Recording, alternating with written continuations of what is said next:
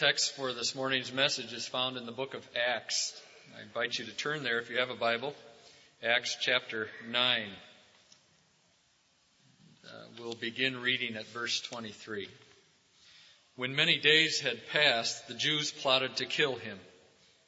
But their plot became known to Saul. They were watching the gates day and night to kill him, but his disciples took him by night and let him down over the wall, lowering him in a basket. And when he had come to Jerusalem, he attempted to join the disciples, and they were all afraid of him, for they did not believe that he was a disciple. But Barnabas took him and brought him to the apostles, and declared to them how on the road he had seen the Lord, who spoke to him, and how at Damascus he had preached boldly in the name of Jesus. So he went in and out among them at Jerusalem, preaching boldly in the name of the Lord. And he spoke and disputed against the Hellenists, but they were seeking to kill him.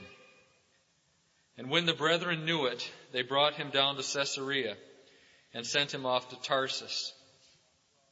So the church throughout all Judea and Galilee and Samaria had peace and was built up. And walking in the fear of the Lord and in the comfort of the Holy Spirit, it was multiplied. Now as Peter went here and there among them all, he came down also to the saints that lived at Lydda.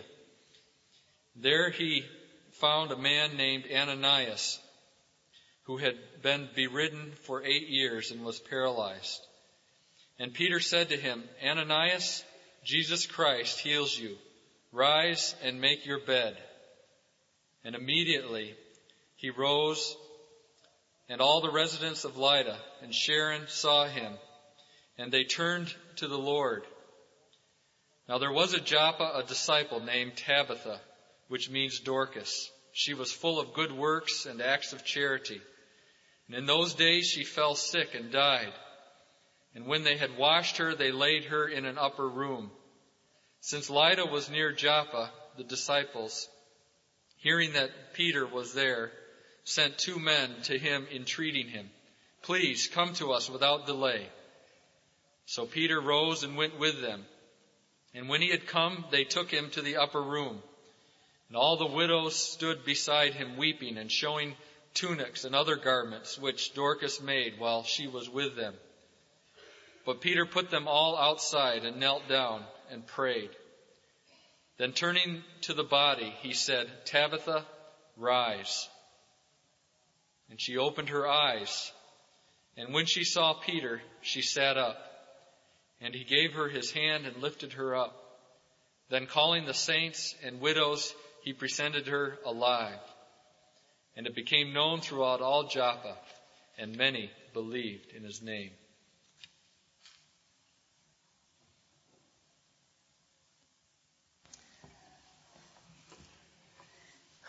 Before I begin, let me remind the students among us, uh, college students, graduate students, international students, that there's a, a luncheon and reception for you after this service too. I announced that last week. I want to make sure that you don't forget that you're invited to stay. Now what I want to happen in this message is that your heart would be encouraged from the truth in this text that Jesus is alive and that he, he turns things around. That's the phrase I want you to take away. Jesus turns things around. Or another way to put it would be, I want you to go away with a kind of open-ended expectancy about your heart, your mind, your personality, your family, your work, your world, your city, your school, that Jesus turns things around. That believing in the Jesus of the book of Acts means believing that he breaks in and turns things around. I think one of the most debilitating, one of the most devastating feelings in the human heart is fatalism. And what I mean by that big word fatalism is that it'll never change. I won't ever change. She won't ever change. My kids won't ever change. My job won't ever change. This city won't ever change. School won't ever change. The world won't ever change. Abortion won't ever change. You name it. We're stuck with it. The powers are too deeply entrenched. We're just to have to gut it out. It ain't to change. That's fatalism. And I think that's an attitude that Jesus doesn't like at all. Because it's kind of practical atheism. He doesn't reckon with the God of the book of Acts who comes in and changes things. I think the message of the book of Acts is that that is not true. Fatalism is not true. I think that's the message of the book of Acts. Jesus is not dead. He's not silent. He's not disinterested. He's not weak. He is alive. He is powerful. He butts in and he changes life. He works new things. He does not like being put in the category of a boring, predictable person. He's not boring and he's not predictable. He is full of surprises. Jesus changes things. He turns things around. Churches, nations, families, personalities, peoples, enslavements. He changes. He turns people and nations and systems and problems around. He reverses things. Let's look at it in the text. The persecution that we're about to see the end of here began back in chapter 8, verse 1. It says, uh, and on that day, that is the day when Stephen was killed, a great persecution arose against the church in Jerusalem, and they were all scattered throughout the region of Judea and Samaria. But Saul, verse 3, Saul laid waste the church, entering house after house. He dragged off men and women, committed them to prison. And I can imagine, had I lived in that church in that day, that tiny little beleaguered church compared to the huge Roman Empire, and given the average human personality of not being a hoper and an optimist, I would have said, well, this is just the way it's going to be. The Romans are against us, Pilate. The Jews are against us, namely the Sanhedrin. Uh, the priests are against us. They empowered Saul to have these letters to go and drag people into jail. There's just no hope. It's too negative, too dangerous. There's nothing but persecution all around. It's been this way for quite a while. It's probably going to be this way until the Lord comes back. And so there's really no sense of hoping that things might turn around. That's the way we tend to be. There are a few wonderfully, chronically faith-filled hopers around but not many. Most people are given to seeing the darkest side and the most pessimistic view on things and uh, just conclude uh, it's not going to change. And the book of Acts is written to show you that that's not true. That is not true. Jesus is alive. He is almighty. He is infinitely wise, infinitely creative, infinitely resourceful, and He intrudes into this world and He turns things around. That's the message, I believe, of the book of Acts. He is not, and He dislikes being thought of as boringly predictable. He is not. He is full of surprises. And so suddenly, here in the book of Acts, suddenly, out of the blue, Jesus decides to take the chief persecutor of the church and make him the chief advocate of Christianity. Now isn't that like Jesus? Whom shall I pick on here to reverse the state of affairs called persecution? Aha! I will take Saul, the one who's breathing out murders and threats, and I will stop him dead in his tracks, and I won't, I won't just kill him. That'd be easy. That would relieve the church. Kill him. Get him off the scene. I could do that. But I won't do that. I'll do something better and worse. As far as Paul's concerned, or Saul, I will make him into a chief exponent so that the hunter becomes the hunted and the persecutor becomes the persecuted and the killer becomes eventually the killed and I will reverse everything in human history on this afternoon on the Damascus Road. Nobody can conceive of Christianity as we know it apart from what Paul wrote in the New Testament. What Jesus was about to do in one split second on an afternoon on the way to Damascus, nobody dreamed of in the early church. All the pessimists were about to eat their words who said, it'll never be the same. We could never know peace again. We're all going to be beat down forever.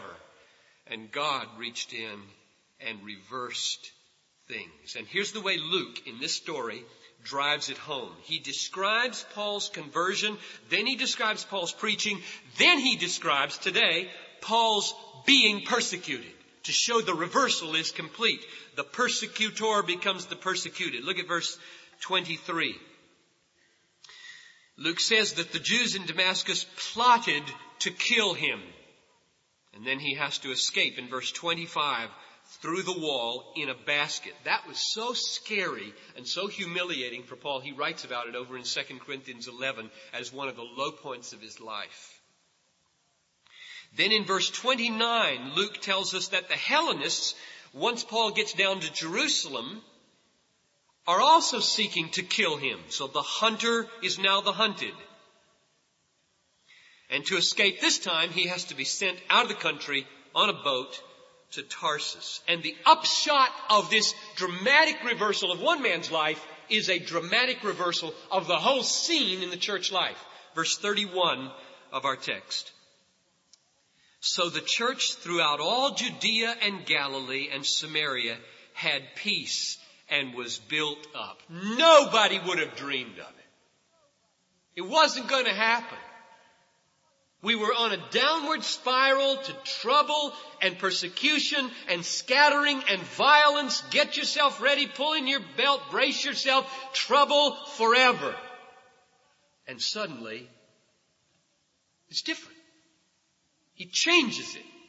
Jesus decides, I'm not going to let it be that way anymore. I'm going to bring peace for a while upon the church. And he takes Paul, turns him around, and changes everybody's attitude towards the church. No more persecution. Strange. Just keep your antennas up, brothers and sisters. Jesus is doing things in this world in Senate court hearings and in all kinds of movements. He is doing things you never dreamed he might be doing in your life and in this world. And today, he's just as alive as he was then. You know, it's almost trite to talk about the USSR and the stunning speed with which changes have come about in the Soviet Union, used to be Union, that now there are independent states. There is a claim to democracy. There is an openness to Christianity. Who would have dreamed three years ago? I just want to scream. I did scream one time in 1988 in Denver. Some of you have listened to that tape on prayer where I, I, wanted to pull my hair out. I still do when I hear this sort of thing, where presumed missions specialists with their bent towards uh, sociological fatalism say by the year 2000, this number of percentage of countries will be uh, limited access or creative access or hard to reach, and there will be X number of the people groups outside the realm of the possibility of entering by any kind of normal missionary activity. I just want to scream say, how do you know? That's why I do scream whenever I say that. I say, how do you know that? Come on, tell me where you get the pride to presume to predict that 80% of the unreached nations are going to be behind limited access walls by the year 2000. Jesus reigns. He changes things. He turns things around. Read your Bible. He is alive. Or are you a practical atheist? That's what I say when I get in the presence of those people. Wally, Wally Eschenauer, who's not one of those people, was here a year ago and he was talking about Ethiopia and I had mentioned to him that God had burdened my heart for about a year and a half to pray for Mongolia, North Korea, Albania, and Cuba. I just kept, they just kept coming to my mind over and over again. Break it open. Break it open. Jesus, just do a new thing. Turn it around. Shake it up. And he came up to me and he said, why don't you include Ethiopia? Because that's a, a USSR satellite on the east, eastern uh, part of Africa, and uh, they're very Marxist at the time, and uh, they need your help. The church is underground for eight years, and so uh, I felt rebuked, and like that was a word from the Lord, and I should start including Ethiopia in my prayers, and I did. And are you aware of what has happened in Ethiopia in the last 12 months? I mean, our missionaries had to come home because of the violence, the civil war surrounding Addis Ababa, but I just read in the SIM magazine the most stunning account of what God has done in recent months. Uh, Glasnost spread very quickly to Ethiopia, and uh, the country is just blown wide open. Churches are open, hymns are being sung, Bible is being read out loud. Two weeks after religious freedom was announced, there were 18,000 people on the meadow in one missionary's house, and he was trying to preach without a microphone and getting laryngitis, trying to speak to all these people like Whitefield and Wesley used to do several times a day, who had different kinds of vocal cords evidently than we do today. And what happened, I believe, is that Jesus in his headquarters in heaven sort of looked down and was watching this scene and guiding it in the way he uh, manipulated his uh, angels and his word, and uh, he just said, hmm, Ethiopia. Okay? Watch this. And it's open. Just kind of, I think he kind of looked sideways at his, at his children who are pessimists and predicting things in Africa and how much will be closed and so on. He just, watch this. It's open. Just like that. It's open. Jesus comes in and he turns things around. Then I got a letter on Friday, a postcard from Kurt Bowerman, who had lunch with Bill Bright on Monday, and uh, he said uh, that Mongolia will show the Jesus film in Mongolian for the first time on January 11, and Albania will show the Jesus film for the first time in Albanian on December 14 of this year. Greg Livingstone sent me a letter which I got yesterday. Greg Livingstone is the uh, director of Frontiers, ministry to Muslims around the world. And he said, John, my heart is so much in awe at what God is doing, I can hardly sit down. I have recently been in Tirana, Albania, and joined in the street meetings where 300 Albanians gathered and stayed for hours asking questions. 70% were Muslims. 200 have decided to follow Christ, of which 43 have already been baptized. And then listen to this paragraph, shifting to Bulgaria. Roger Malstead from our international headquarters here just returned from Bulgaria where perhaps 1,000 Muslim Turks have happily turned to Christ and worship in, I believe, eight different gatherings. Absolutely nothing like this has ever happened amongst Muslims in this area before. What is God doing? And my answer to Greg Livingstone, which I will no doubt write him in a letter, is God is doing the same thing he was doing in the book of Acts. Jesus is breaking in. Jesus is turning things around. Jesus is causing there to be events so that we have to say, where is the wise man? Where is the debater of this age? Where is the scribe? Does not God make the wisdom of man into foolishness? All those sociologically designed and mechanistically predictable events of what will be closed and what will be inaccessible in eight or ten years. He loves to blow those things apart. And we better not make too many plans on the basis of things that do not reckon with the living Jesus of the book of Acts, intruding himself again and again and again in this world, in your life, in your family, in your job, in your city, in your nation, in your court system, and in your nations. He intrudes and he turns things around.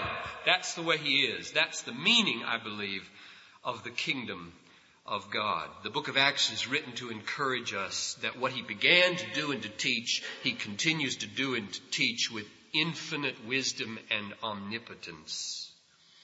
Jesus doesn't like cyclical views of history. Jesus doesn't like cyclical fatalistic views of personal life. I get better on Tuesday, I'm worse on Friday. That's the way it's always going to be. He doesn't like that. It's practical atheism. Jesus likes and I want to help create this morning attitudes of expectant openness about your life, about this church, about your ministry and your job and this city and anything that you think is so bad it can't be turned around. Because Jesus is in the business of surprising people. It is not as though the yo-yo of fate never breaks off and cuts some arc through the blue sky of God's unpredictable purpose. It does. It does come off the string. And then God takes over and guides it. The world is not a machine. It's a drama. And there is a live author director who loves to surprise his actors by jumping over the back set onto the stage. And starts doing things, the actors this isn't in the script. What are you doing here? That's the way Jesus is. He writes the drama and he directs the drama and now and then and more often than we realize he jumps onto the set of the drama totally unexpected and changes the whole thing around. You thought you were going to read these next lines and boom, Jesus is there turning things around. That's the way he is. I want you to be like Clyde Kilby, my old literature teacher from Wheaton, who wrote this when he was an old man, still dreaming. I shall not fall into the falsehood that this day or any day is merely another ambiguous and plodding 24 hours, but rather a unique event filled with worthy potentialities. I shall bet my life on the assumption that this world is not idiotic, neither run by an absentee landlord, but that today, this very day, some stroke is being added to the cosmic canvas that in due course I shall understand with joy as a stroke made by the architect who calls himself Alpha and Omega. So verse 31 says that the church had peace and was built up. Jesus turned it around. No more persecution, at least not for a while. The persecutor was now the persecuted. He was out of the country and peace reigned. Now during this time of peace, Jesus didn't stop turning things around. That's the point of the next two stories, just briefly. He didn't stop turning things around. In peacetime, he keeps on turning things around. Verse 32, Peter goes down to Lydda, it's northwest of Jerusalem, and he finds a paralyzed man named Aeneas. He's been paralyzed for eight years. And uh, in verse 34, Peter, sensing God's power on him, looks at Aeneas and says, Jesus heals you. Get up. And Jesus comes in, turns his life around, turns it totally around. Then, in verse 39, Peter goes down to Lydda, which is on the, uh, from Lydda to Joppa, which is on the coast of the Mediterranean Sea, and, and there he's confronted with a dead disciple. Tabitha was her name. And uh, he puts everybody out of the room and he kneels down and he prays. You know what prayer is? Prayer is an expression of belief that Jesus turns things around. That's what prayer is. Prayer is an expression of belief that Jesus turns things around. So Peter bows and he tries to get in tune with God here and he gets the answer to his prayer. And with the answer to his prayer in his heart, he turns to this dead woman and says, Tabitha, get up. And she gets up.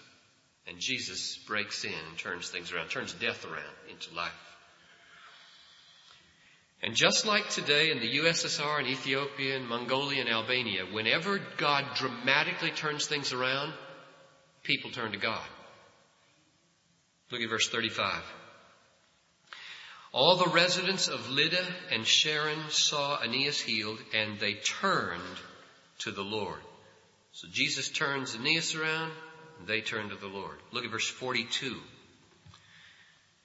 Tabitha's return to life became known throughout all Joppa, and many believed in the Lord. So he turned her around from death to life, and many turned to him and believed in the Lord. Now my own conviction is that Jesus intends and means to keep on doing mighty turnings around in our day. He has surprises in store for you and for me and for this church and for this city and for this world that if you were to write the book of the rest of history, you'd never dream to write it the way He's going to write it. He's going to surprise us again and again. And so my final question, closing question is what should we do? And instead of my spinning off into some ideas that I have that I'd love to talk about, I'm going to limit myself to the second half of verse 31 as we close and say this is what we should do right here. This is the atmosphere in which Jesus was doing these kinds of things. Verse 31, the second half, and walking in the fear of the Lord and in the comfort of the Holy Spirit, the church was multiplied. The atmosphere into which Jesus broke with turning power was an atmosphere that had two aspects, the fear of the Lord and the comfort of the Holy Spirit. Isn't that strange? Aren't those opposites? Fear and comfort?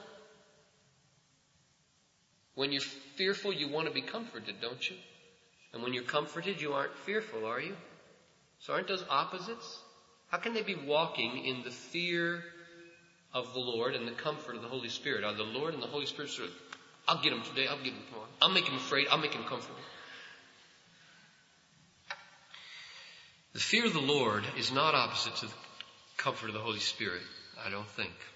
The fear of the Lord is standing in awe of His infinite holiness and infinite power and infinite readiness to suddenly break in on life with stunning power. If you were to ever get close enough to see God in His holiness and power and excellence and beauty draw near to you, you would tremble. We must tremble in the presence of God. This is the man to whom I will look, says the Lord. He who trembles at my word, Isaiah said. So the fear of the Lord is a kind of trembling proximity to a God of holiness and power. But there is also this comfort from the Holy Spirit that, that settles over the soul and makes it calm and peaceful and as I sat back last night, as I wound this up, and asked the Lord for an analogy, is there a picture that I could use, Lord, to close the message? This is what came to my mind. Namely, the picture of a hurricane and the eye of the storm. And I want to suggest to you that living the Christian life in the book of Acts style is flying in the eye of a hurricane. So I went to my encyclopedia to check out my meteorological ignorance and find out if I was right about this. And, uh, and we all know that hurricanes have winds beginning at 75 miles an hour and then going up to 200 miles an hour. And uh, they whirl like this and they devastate whatever comes in their path, especially if they get on land. And the eye of the hurricane is a little pocket at the middle. And this is what my encyclopedia said about it. By contrast, the hurricane eye is almost calm, experiences little or no precipitation, and is often exposed to blue sky. I thought, now that's, that's exactly what I want for the end of the sermon tomorrow. I believe that the way to live your life in such a way that Jesus breaks in and turns things around is to live your life in the eye of a hurricane. The hurricane is the indescribable power of the living God surrounding you. And it says you don't trifle with this God. You don't treat him as negligible. You don't pussyfoot around with this God. You take him seriously and you tremble at his power and his word and his holiness. You feel enclosed by this God, but the enclosure has you in a pocket of love and security and care and the comfort of the Holy Spirit. And when those things mingle in your life, namely a trembling sense of awe at the unspeakable power of Almighty God and the comfortable blue sky hope overhead and no gloomy precipitation coming down and just calm and comfort welling up within. When those two things combine, Jesus turns things around. And I commend it to you. I call for you now. Rest in the eye of his love and care. Tremble at his power and the wind of his holy might and be on the alert with a sense of open expectancy that He will break in and turn things around. I'm going to invite our prayer teams to come take their place right now. I want you to see as we pray in closing that we really do have teams of people who want to pray with you. And uh, there are some of you out there that God is touching and saying, I got some things to turn around in your life. And these people are here to join your heart in asking God to do the turnaround that you need. And it could be anything under the sun. Let's pray. Oh Lord God, I long for your people to take away from this service now a sense of expectancy that you turn things around. Things will not always be as they have been. That's the point of the sovereign freedom of Jesus in the book of Acts. Grant, I pray, that all over this congregation right now, you would turn things around. Move on people's lives, I pray, and turn them around.